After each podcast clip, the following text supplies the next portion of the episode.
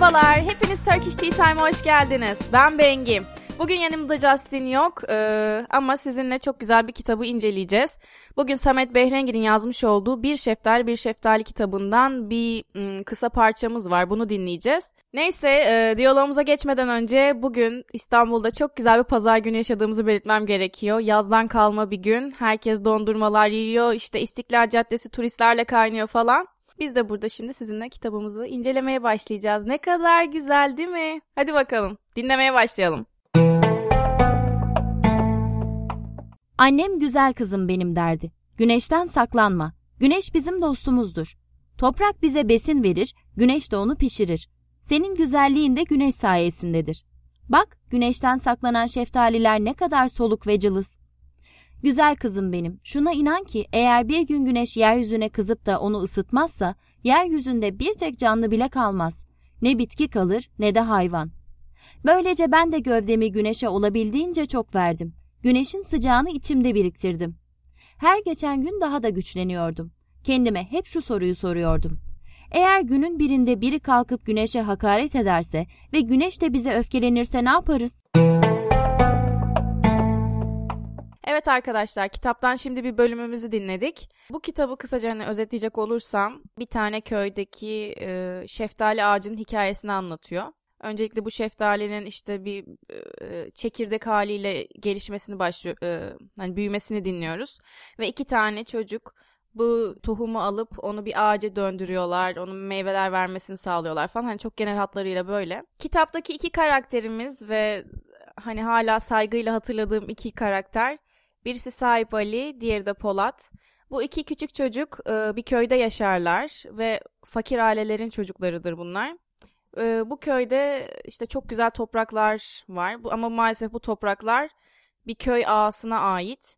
İşte köyün de en verimli toprakları olduğu için işte orada böyle güzel güzel şeftali ağaçları var. Bir gün işte bu çocuklar şeftali hani yemek istiyorlar ve bir şekilde şeftali tohumu buluyorlar. İşte ilk şeftali ile karşılaşmaları böyle oluyor. Ve kitabın ilerleyen bölümlerinde işte bu çocukların e, kendi şeftali ağaçlarını oluşturma hikayelerini işte dinliyoruz. Bu kitabın güzel bir yanı aslında bu hikayeyi biz daha çok çocuklardan değil şeftaliden dinliyoruz. Ben bu kitabı okuduğumda çok küçük bir çocuktum. Daha 8 yaşında falandım. O zaman annem bana bütün Samet Behrengi kitaplarını almıştı. Ve bu bir şeftali bin şeftaliyi de böyle bir yaz günü şeftali falan yerken okuduğumu hatırlıyorum. O zaman bile çok dokunmuştu ama şu an e, bu kitabı aslında Justin'e okuması için ben önermiştim. Türkiye'ye ilk geldiği zamanlarda. Bitirdim kitabı bilmiyorum ama herhalde şu anda bu kitabı tekrar okusam çok daha farklı mesajlar çıkaracağım. Çok daha fazla etkileneceğim gibi geliyor. O yüzden bugünkü podcast benim için çok önemli. E, neyse kitaba geri dönecek olursak işte bu çocuklar e, bu şeftaliyle çok güzel arkadaş oluyorlar. Onu çok güzel bir yere yerleştiriyorlar işte hani ağanın alanı dışında. Kendi şeftali ağaçlarını yapmak istiyorlar. Ve sevgiyle, emekle bu tohumu bir ağaca dönüştürüyorlar.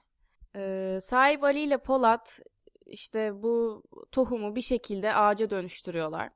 Ondan sonra kitabın ilerleyen bölümlerinde yani bu ağaçtan meyve almaya başlıyorlar. Yani emeklerinin karşılığını alıyorlar. Emek ve sevgilerinin diyelim. Şeftali ağacı da onları çok seviyor.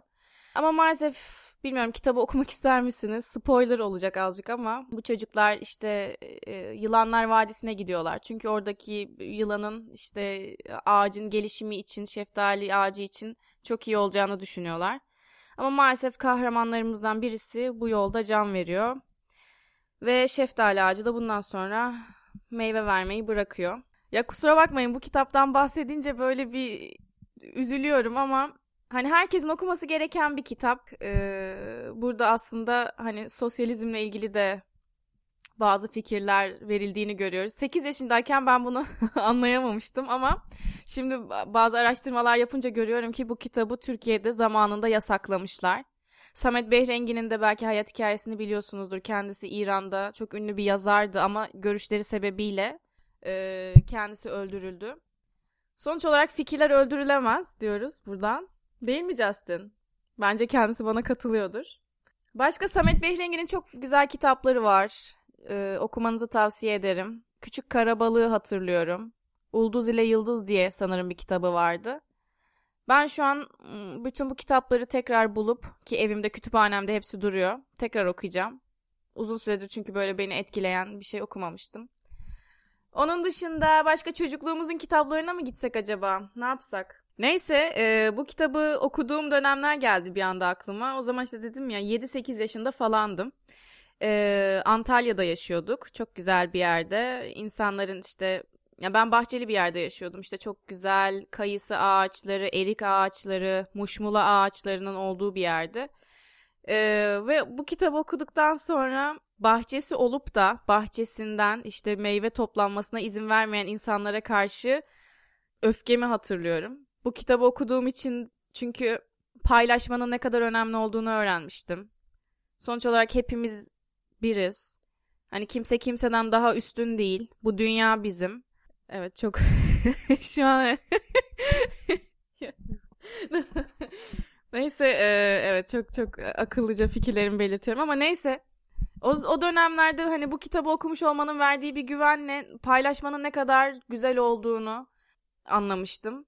Neyse kitabımızın eğer şeyine dönecek olursak hani incelediğimiz kısmına göreceğiniz üzere burada işte şeftalimiz daha annesinin karnındayken mi diyelim ne diyelim daha tohumken annesinin ona verdiği güzel öğütleri dinliyor. İşte güneşten korkmaması gerektiğini söylüyor annesi ona. Ondan sonra toprağın ağaçlara işte nasıl yardımcı olduğunu, onları nasıl beslediğini e, anlatıyor. Ondan sonra yani daha çok küçükken annesi ona çok güzel böyle mesajlar veriyor. Dilerseniz bu mesajları tekrar dinleyelim. Ondan sonra da bugünkü diyor şeyimizi, podcast'imizi bitirelim. Hadi hep beraber dinleyelim. Annem güzel kızım benim derdi. Güneşten saklanma. Güneş bizim dostumuzdur. Toprak bize besin verir, güneş de onu pişirir. Senin güzelliğin de güneş sayesindedir. Bak, güneşten saklanan şeftaliler ne kadar soluk ve cılız. Güzel kızım benim, şuna inan ki eğer bir gün güneş yeryüzüne kızıp da onu ısıtmazsa, yeryüzünde bir tek canlı bile kalmaz. Ne bitki kalır ne de hayvan. Böylece ben de gövdemi güneşe olabildiğince çok verdim. Güneşin sıcağını içimde biriktirdim. Her geçen gün daha da güçleniyordum. Kendime hep şu soruyu soruyordum. Eğer günün birinde biri kalkıp güneşe hakaret ederse ve güneş de bize öfkelenirse ne yaparız? Evet arkadaşlar, bugünkü diyalogumuzu da dinlemiş bulunuyoruz. Daha fazlasını görmek istiyorsanız turkishteatime.com'a gelin. Yarın Justin'le birlikte tekrar yeni bir e, dersimiz olacak. Sizleri mutlaka bekliyoruz.